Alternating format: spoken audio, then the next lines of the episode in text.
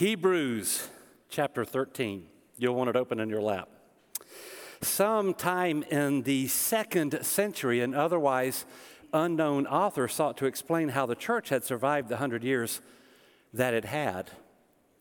I want to read to you from the text of what's called the Epistle of, of Diognetus. We don't know who he is. I'm going to paraphrase a little bit for your contemporary ears. We Christians dwell in various countries, but everywhere we are pilgrims. We share life with others, but we endure life as exiles. We marry and we have children, but we don't kill our children as others do. We share our food, but we don't share our beds. We live in the flesh, but we're not fleshly. We obey the law. Indeed, we surpass the law in our ethics. We love everyone, and it seems everyone hates us. We are poor, but we make many rich. We lack wealth, but live in abundance. We are maligned but find joy in suffering. We're insulted but respond with blessings. We do good but are punished as evildoers. When mistreated, we look to heaven. Those who hate us can't even say why they do. But at the end, it will become clear that we, the church, are the soul of the world. This brilliant writer describes for us what it can look like to be a church in a hostile culture.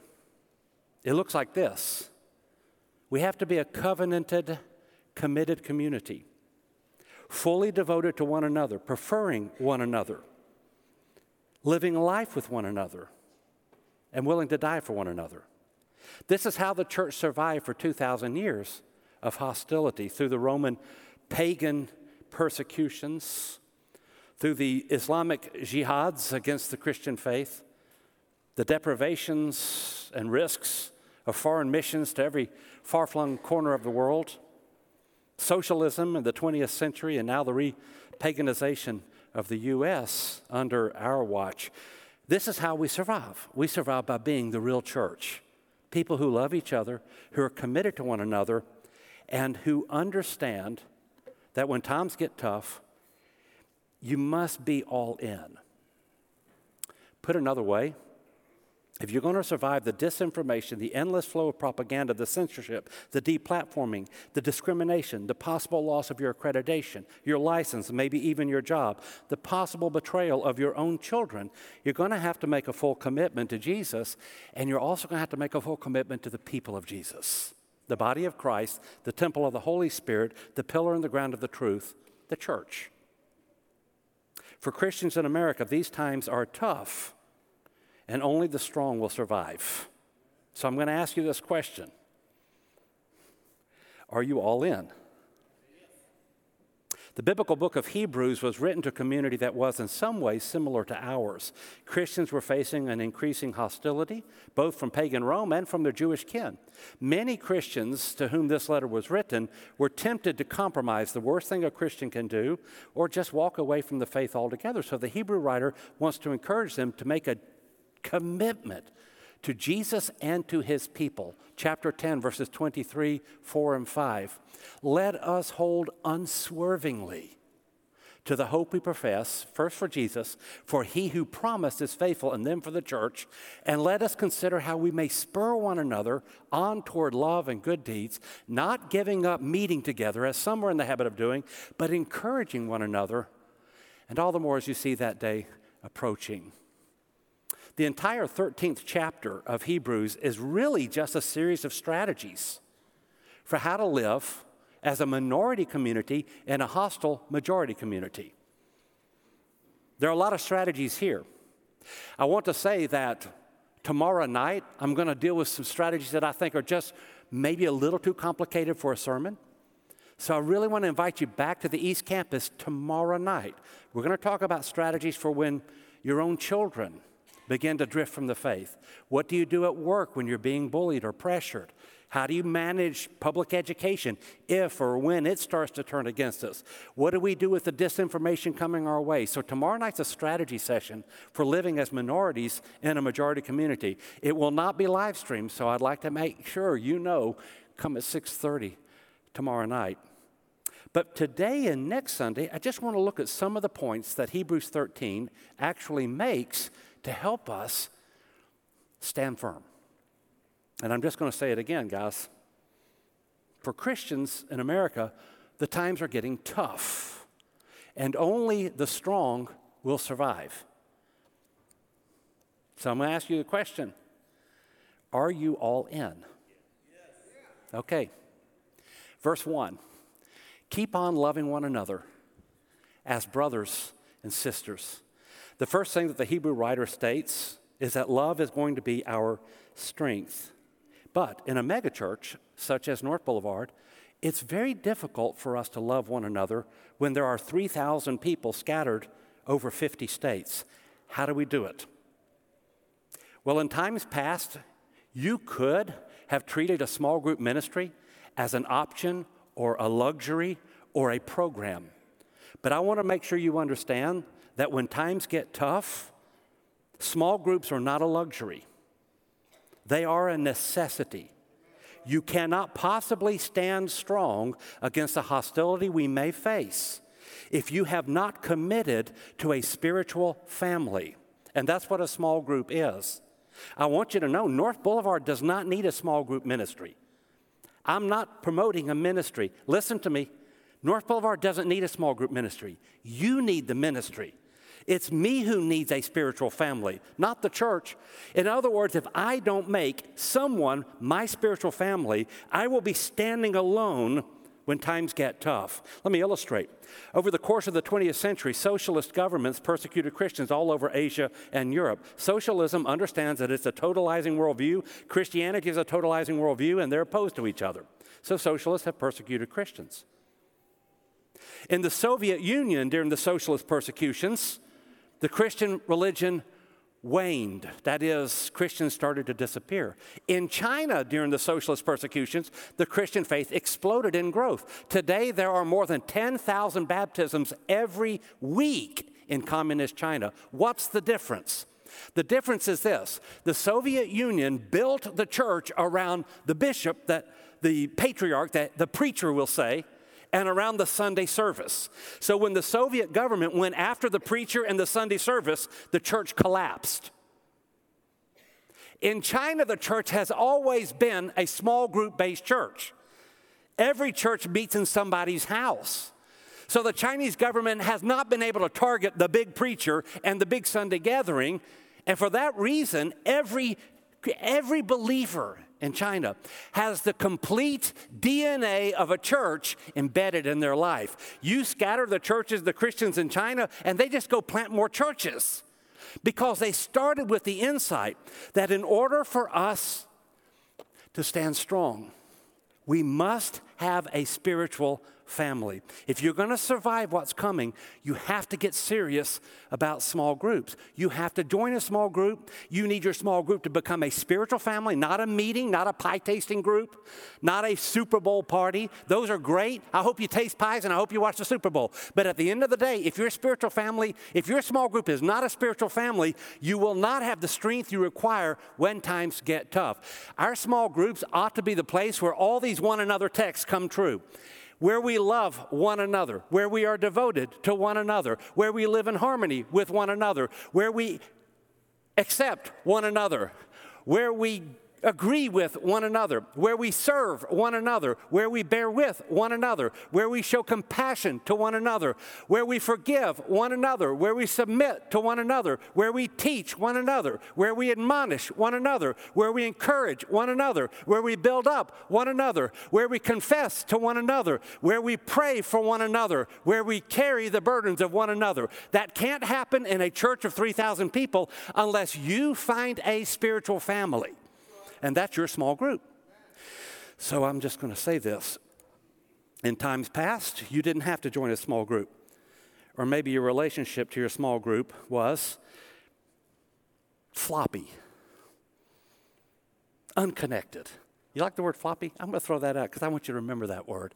Your relationship to your small group was floppy.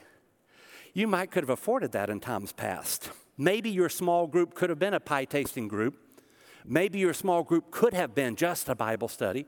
Maybe your small group could have been just a place where occasionally we get together. I'm telling you, when times get tough, that's not going to work.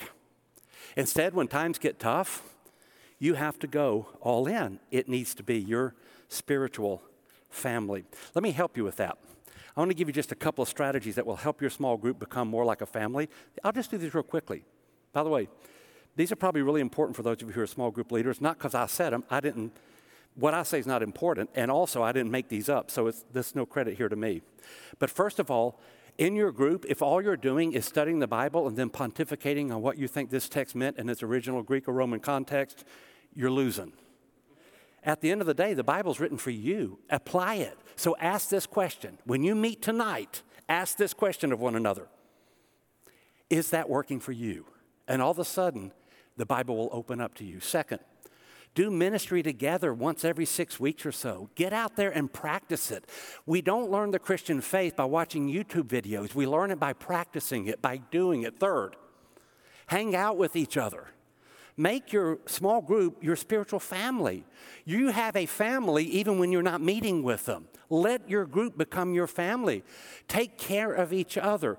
You should be the front line of care when someone in your group is in need gather in same gender D groups. I'll give you just a quick illustration. Those of you who are men in your small group, ever so often you need, you and a few other men need to go out and have breakfast, and you need to talk a lot more openly than you can do in the big group. I don't have a porn addiction. If I did, I wouldn't tell my small group. You know why?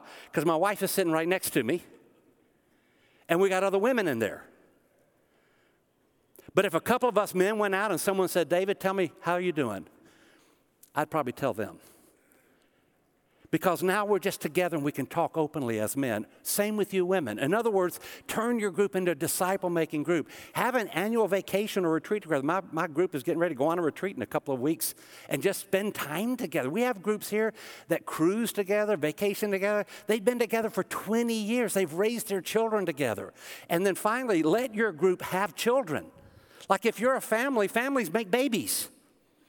Start planning now for the group that you're going to plant later. You don't have to do it every six weeks, you don't have to do it every year, but you ought to be thinking about how your group's going to start a new family one day, just like Julie and I have two kids, and each of them has gone and started a new family. We didn't call that division, we called it multiplication.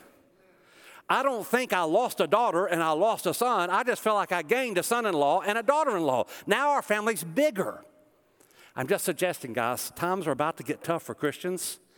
And the full DNA of the church needs to be embedded in each believer.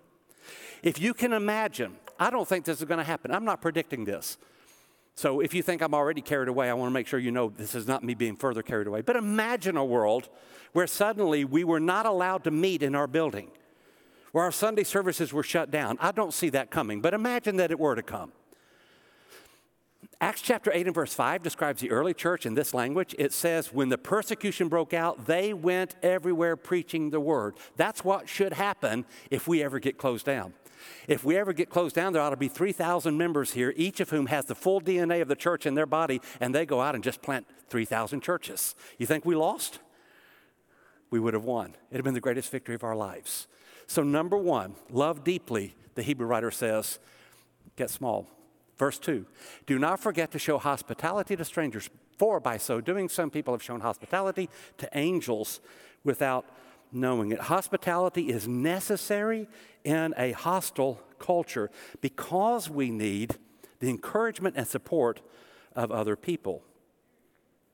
No matter what you want to believe, ultimately your values come from the group with whom you associate.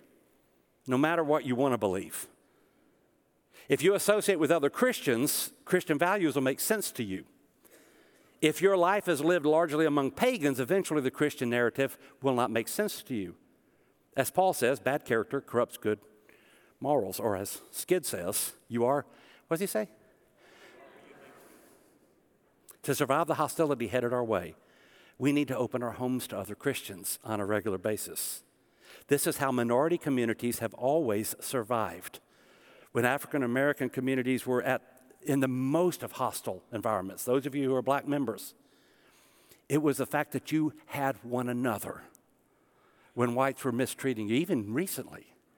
You had that. You came home to one another. You were able to practice a hospitality that I think majority communities don't even understand. Well, now that the Christian faith is becoming a minority community, all of us need to cultivate hospitality. We need to learn to have people in our homes. We need to learn to share our values. We need to have our heroes, our language, our music, our art, our customs, our traditions, our holidays, our values. Our kids may go to public schools and we may go out and work in the world, but when we come home, we come home to our people. That's how we survive, and hospitality is imperative for that. Deep hospitality.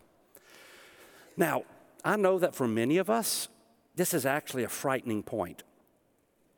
Americans, after all, are very individualistic and we like our privacy. That's why we all build decks the back of our house and put privacy fence around them rather than, as our ancestors did, build porches on the front of the house and sit out and visit with the neighbors. But I want you to know without hospitality, we're toast. If we're not a real community, if we don't stand together, then individually each of us will fall. So I've been thinking about how this plays out with our uh, Living Color Ministry, our women who put together Living Color Ministry, who actually just recently published a book too on this. And I asked, asked them, tell me, help, tell me what each color hears when you say deep hospitality. This is the answer I got. Oranges say, Yay, let's have a party. Uh, and then they faint from partying too hard. Golds say, well, if David says we have to do it, we have to do it. But I haven't cleaned the house, I haven't planned a meal. This is going to be so hard. Blues say, oh, this is so sweet, but if anybody gets their feelings hurt, I'm going to be depressed for three weeks. and greens, you poor greens, greens say, oh no, I've already had three conversations this year and I'm exhausted. Not another one. Let me just suggest we have to overcome these barriers because at the end of the day, we stand united or we fall separately. So let me give you permission to do a few things. First, let me give you permission not to clean your house when guests are coming over. Just don't clean it. Let them get used to it. Tell them this is how we live. Welcome to our world. Just don't worry about it anymore because that's stopping a lot of you. I don't have everything ready. We haven't mowed the lawn yet. We haven't trimmed the hedges in a couple of years. And now they've got people coming over. We're all giving each other permission. Just quit worrying about it. Let them come over. Second, let them eat whatever you are going to eat. If you're going to eat leftovers or hot dogs, tell them, come on over and enjoy leftovers and hot dogs with us. You don't have to worry about it. Third, get okay with spontaneity, which is so hard for some of us. But try your best to get okay with spontaneity. And I'll just say, wear your gym shorts. Just tell them, I wear gym shorts. You're coming over, I'm in gym shorts. You got to be okay with that. What I'm suggesting is we learn to live lives where people get to know us so that we become the real people of God, authentic people of God, not just people who see each other on Sunday and say everything's fine over and over and over again. If we're not an authentic community, we can't stand. And so, my argument times are getting tough for Christians in America, and only the strong are going to survive. So, are you all in? Are you all in? Next verse, three. Continue to remember those in prison as, as if you were together with them in prison, and those who are mistreated, as if you yourselves were suffering. I'd like to spend a lot more time on this one. We'll probably come back to it some in two weeks. I'll just say a couple of things about it. Let me say this, first of all. We have our own story. We have our own music. We have our own news. We have our own media. We have our own heroes. We have our own past and we have our own future. We don't need pagans telling us what's important. We don't need pagans telling us what questions matter, and we don't need pagans telling us what the available answers are. We are the people of God. So stop being led by what all the pagan media want you to think. Remind yourself they don't care about you. What they care about are ratings because with ratings you get money. That's what drives it. I'm not knocking them. I like a salary too. I'm just saying, as the people of God, stand with the people of God. Stand with the people of God. We're in this insane world where we're told that the most critical thing that could happen is some little small thing that offends a pagan somewhere. Meanwhile, the people of God are suffering worldwide. Imagine if I told you this. Imagine if this morning I stood up and said that every year 7,000 gays are killed by heterosexuals in this world. Do you think the news would report on that? They would report on it if it was two. I want you to imagine if 7,000 Muslims were martyred by the Methodist Church every year. You can giggle at that because that's so ridiculous sounding. Would the media cover that? Of course they would. Imagine for a moment if 7,000 ethnic minorities were massacred every year by white conservatives. Would the media report on that? Of course they would. In 2015, a flight attendant on one of our airlines refused to allow a Muslim woman to open her own Diet Coke can. But she noticed that the same flight attendant evidently let someone else open their Coke can. Everybody with me? It made headline news, the story did.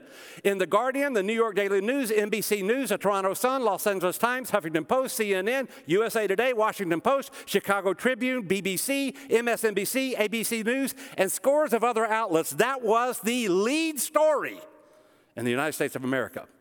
That same year, 7,000 Christians were murdered by Muslims.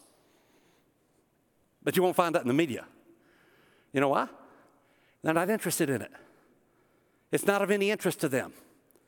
So if you're following around somebody else's story, you're going to miss your own story. And that's why the Hebrew writer says, hey, pay attention to your people. Your people have a great story. When your people are suffering, pay attention to it. Every 45 minutes on planet Earth, a Christian is killed for his or her faith. That matters to us. Get with the people of God. It's about to get difficult. And when it gets difficult, only the strong will survive. So I'm just want to make sure. Are you all in? Verse 4.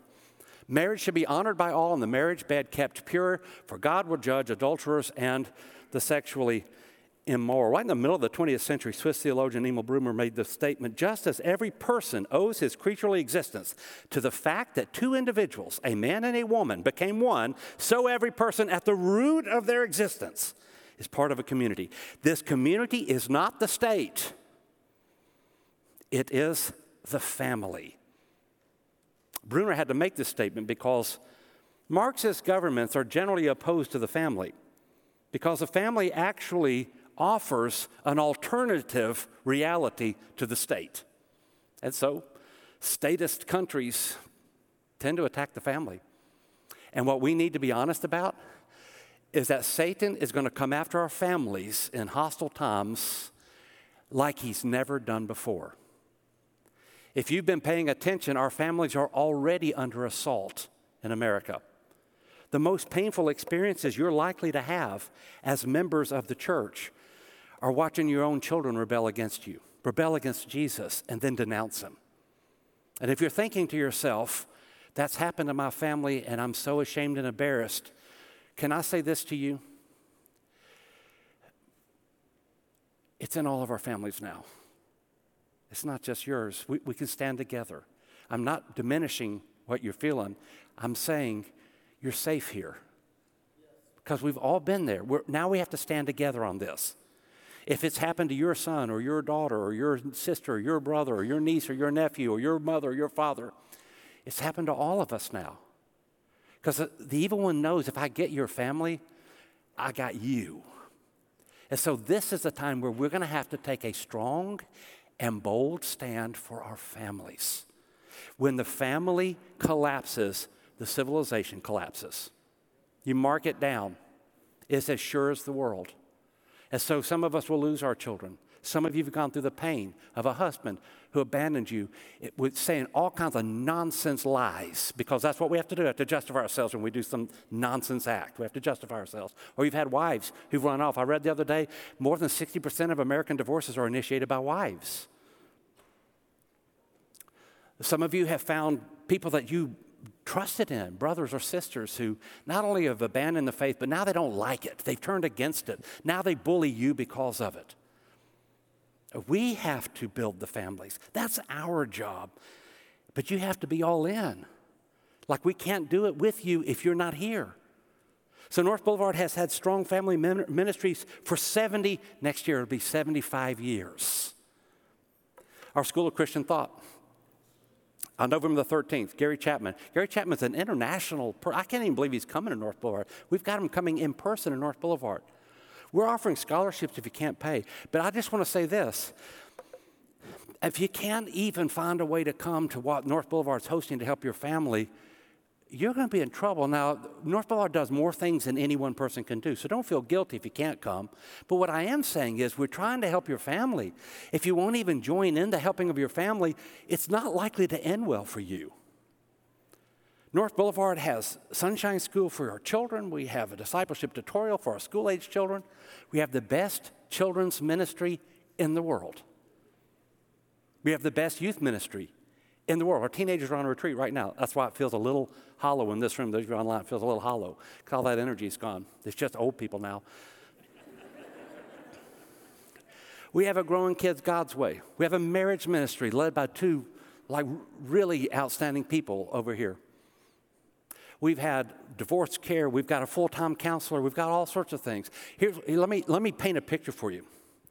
I want you to imagine for a moment if we took all the things that a children's ministry does or all the things that a youth ministry does and we started offering all that for adults. What we want to do going forward is appoint a full time adult or family minister. We don't even know what we're going to call it yet. But someone who does with adults the same thing that the youth ministers do for the youth and the children's ministers do for the children. So imagine an, a, a family minister, an adult minister who comes in and takes our marriage ministry and pours gas on it, gives it more resources, gives, gives them whatever they need to make it really soar. Starting a singles ministry that catches all the singles, hundreds of singles. Starts maybe a divorce care ministry for people who are still going through and are wounded. A, a, a grieving ministry, we've had one that really just pours gasoline on it for those who are in our senior ministers, uh, senior members ministry that just says, hey, how can we help you find even more energy? Imagine someone who pulls all that together and says, this is going to be central to who we are because we've got to protect our families from the onslaught that the evil one's throwing at us. That's what we want to do. That's what we intend to do. Heighten the counseling ministry. What I can tell you is that once we make families a priority, we indemnify or vaccinate or inoculate ourselves against some of the fiery darts of the evil one because he knows if he can get my kids, wow, he'll destroy me. So I'm asking you to step up to the plate on families. When opportunities come your way, you can't take them all. You can't do everything at North Boulevard, so it's okay. But don't blow it off. Don't let sports or athletics or academics or just laziness lead you to deny your family the resources that are here. Take advantage of them. And then, last, I want to say this. I'm going to jump down to the end of chapter 13. There's a lot in between that we're going to come back to, most of it, not all of it. But I just wanted to end with this one. Now, may the God of peace equip you with everything good for doing his will. So I don't want to sound too harsh here, but y'all know that North Boulevard is not Walmart. I know you know that. We're not a vendor, we're not a retailer, we're not a service organization, and we're not a club. We are the temple of the Holy Spirit. We're the body of Christ. We're the pillar and ground of the truth. We are the family of God. That means you can't look at us as the place where you pay $5 and we give you a service. Instead, the work of the church is to equip you to do the service. Our job is to help you develop the full DNA of a church inside of you so that you're fully capable of visiting the sick yourself. You're fully capable of ministering to the hurting yourself. You're fully capable of making disciples yourself. It's really not the elder's job to make all the disciples, to make all the visits, to check on all the sick people. It's not their job, it's your job. Their job is to equip you to do that. Ever so often, I hear a church member complain that North Boulevard wasn't there for you in your time of need. And I want to say to you, I think sometimes we, have, we actually do fail you in this, and it really hurts to hear it. It always does. But I want to say something else. We may have failed you in an even more deeper way by making you think that it was our job to come visit you in the first place. And by not equipping you to understand, it's all of our job to be the church. We're not a service organization, and you're not a customer. We're the family of God. It's incumbent on all of us to live faithful and to be committed to one another. That means North Boulevard is more like a coach and less like a retailer. I understand that in North America, because we have a consumerist mentality, it's now become sort of a cultural reflex for us. If I go to the Church of Christ and they don't give me what I want, well, then I go to the Baptist church. If I don't get it there, I go to the Experience Church. When they make me mad, I'll go over to World Outreach or whatever it is. That's consumerism. That's not Christianity. Christianity is when I make a commitment to the family of God and then thick and thin we stand together. Christianity is when we understand that the church's job is to equip me to do the work of ministry. Paul actually says that in Ephesians chapter 4. Why is it that we have apostles, prophets, evangelists, pastors, and teachers? So they can do the work of the church? No. That's not what he says. The reason we have all these people is so that they can equip the people for the works of service, so that each one of us can be doing our work. What it means is that we want to shift from thinking about my job as coming and paying, and the church's job is to give me a service. We're a community, or we can't stand. That means you always need to be looking for someone who's further along than you who can disciple you. If you're newly married, go find somebody who's been married for 40 years and ask them, give me three months of mentoring. I'm telling you, it'll save you thousands of dollars of counseling. And it'll save me hours and hours of having to intervene when it, the train wreck happens. Because you went to somebody and said, Will you mentor us? Always be looking for somebody who's further down the road than you are. It's called discipleship. And it's not an option, it's a command. And always be looking for someone who's not quite as far as you are. And then start discipling them. And if you think to yourself, but who am I? I'm only in the fifth grade. Find a fourth grader. There's plenty of fourth graders out there. How many times have I said this? My son learned to read when he was four years old. Don't take this wrong. But it's because his sister was in kindergarten and she was so excited about reading, she would come home and teach Jonathan how to read. So if you're four years old, what do you need in order to learn how to read? You just need a fifth grader, I mean a first grader. You just need a five year old. All you need is a five year old and you can learn how to read. So look ahead of you and then look behind you. That's called making a commitment to church. That's how we become the people of God. Don't let yourself, don't let your family, don't let others doubt whether or not you are all in. I don't know how many times I've told you all this, probably enough that you could finish the story, but when I was a kid, Sunday night church was not an option for faithful people. But it was for my family for a little while. And I can remember asking Daddy, every Sunday afternoon. There were seven of us. I'd say, Daddy, are we going to church tonight? And finally, I don't know what caught my dad, but somehow Daddy got serious about church. And he decided, you know, we're going to be serious. So I go to Daddy and I went to him. I, will never forget. I was a little kid. I said, Daddy, we're going to church tonight. And he'd had he'd repented and come to Jesus and had some religious experience or something. Who knows? And he leans forward and he puts his hands on my face. He, put, he pulls my face close to his. He says, Son, you're going to church tonight. You're going to church next Sunday night and you're going to church every Sunday night for the rest of your life. By the way, don't tell him we don't have Sunday night church in North Boulevard. he doesn't know that. I, I got to finish this story because this is actually true. So uh, I'm in a small group tonight. We'll be they're actually in my house tonight. So we're doing. And, uh, so I still have church, but we, when we moved Overland Park, I don't know if y'all knew we did that, but we moved Overland Park in the year uh, 2001 we got there and Rachel was probably six years old or seven or something like that. And we were, they didn't have Sunday night service. They, they never had it. They always did small groups on Sunday nights. We did small groups for about a year. And one time, Rachel, she's six or seven years old, she comes to me, she says, Daddy, when are we going to start doing Sunday night church like we did in Murfreesboro? And I said, Well, baby, this church doesn't have Sunday night services. A small group, that is a Sunday night church. She stared at me a second and she said, Daddy, you know that ain't right. so there you go. Anyway, y'all deal with that. What I here's originally when I started that story, there was a point, and here it was. You know what it was? When my dad told me that, I knew who I was. I just knew, okay, now I know who I am. We belong to the people of God. That's who we are. The question's over with. We've made our decision. I now belong to the people of God. What I'm saying to you is times are tough for Christians, and only the strong are going to survive. You need to decide if you are all in. In the 1920s, Charlie Chaplin was a huge celebrity. Hmm. By 1920, there were so many impersonators that for fun, various organizations would have Charlie Chaplin look-alike contests, which tells you, I think, how boring life was in the 1920s. But anyway, they did this. People would show up from all over the country dressed like Charlie Chaplin. There is a legend that may be true, it's at least 100 years old. So the legend goes back to 1920.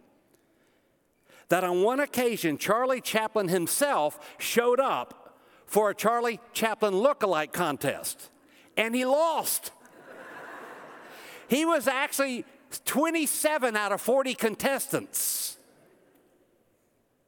Elton Trueblood once remarked that the quote, greatest single weakness of the contemporary church is that millions of supposed members are not really involved at all, and what's worse, they don't think it's strange that they're not. Or to put it this way, like Charlie Chaplin lookalikes, they're Christian lookalikes, but they're not the real thing.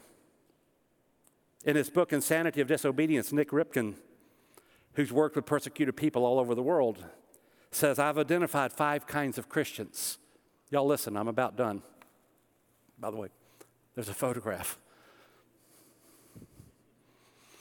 First, there are the census Christians. These are people who mark Christian on the U.S. Census. Then there are the member Christians. These are people who identify with a particular congregation, whether they go or not. They're members, they haven't been thrown out yet.